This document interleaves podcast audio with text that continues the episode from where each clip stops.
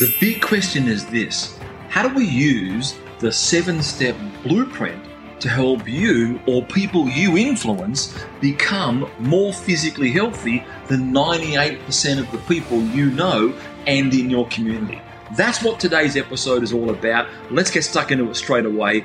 Today's episode of the new science of physical health. Hey everybody, welcome back to this episode number two of the daily drop here, our little five, six, maybe seven minute, if I stretch it out, experience.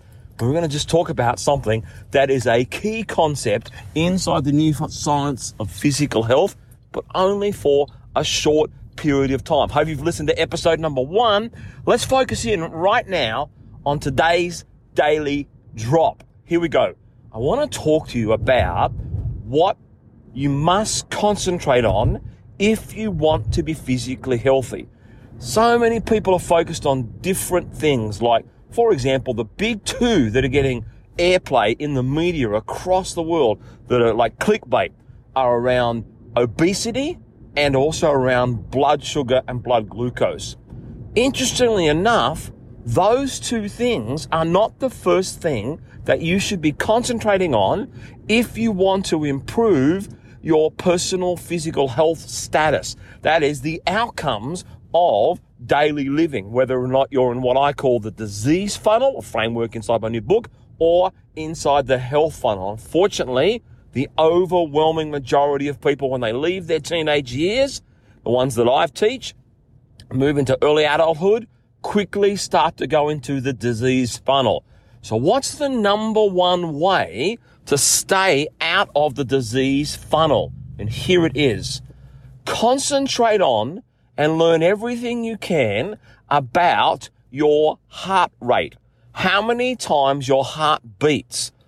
Let me break this down a little bit into a couple of different categories because in this daily drop episode, we can't dive deep into it. But we do in one of the three mini series that I created called obesity versus health, which is more which is more important, losing weight or being physically healthy? So let's concentrate. That's the mini series. Let's concentrate now on heart rate. I talked to Dr. Barry A. Franklin from Wayne State University in Detroit, Michigan, who's also not only a research cardiologist, a practicing cardiologist. He said to me, in all the patients that he sees with heart disease, they have a resting heart rate. That means their heart rate, how many times does it beat every minute when they're asleep, lying asleep at night time?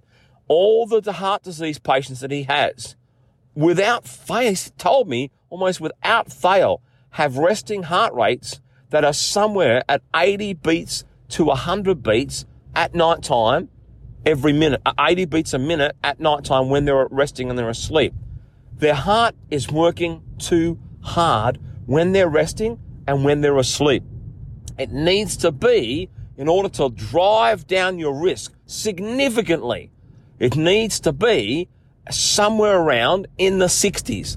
And in fact, Dr. Franklin told me the closer it is to 60, the better. So mine, I'm 55 years of age. Typically it goes up, especially as you get older, especially if you are having low doses of the correct intensity of physical activity. We'll talk about that in another episode.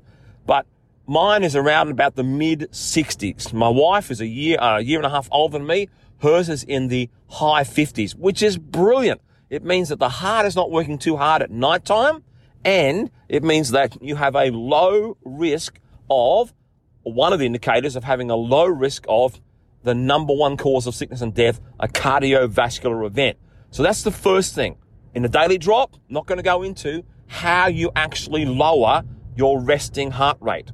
So then the next thing that you want to concentrate on is something called your recovery heart fitness score. So we just talked about your resting heart fitness score. Now we want to talk about your recovery heart fitness score. This is an incredibly important uh, feature of whether or not someone is, is heading into or already in the disease funnel versus the health funnel. So, a recovery heart fitness score is something that works like this. Imagine that you have to walk quickly to a quickly to your train station. You, are on the way to work, you catch a train or you catch a bus, and you are running a little bit late and you have to all of a sudden leg it, speed it up just a little bit to get there on time so you don't miss the next train or the next bus so that you get to work on time. And let's say that just like the street that I'm driving along right now, by the way, hands free, not touching phone, but just like the street I'm driving along, I'm, I'm actually going up right now probably a 35 meter length of uh, footpath on the side and it's got a slight incline on it. So let's say that at the end of that 35 meters, that's where your train station is. If you're going quickly along that slight incline for that length of time, your heart rate will jump up. So at my age, it might jump up to, let's say, if I was very physically inactive, it would quickly jump up because my heart, my body needs more oxygen to make my legs move. And it will quickly jump up to be maybe 130, 140, 150 beats a minute. Then when I get to the train station, here's the question. Does my heart rate fall back quickly to normal? That's called your recovery heart fitness score.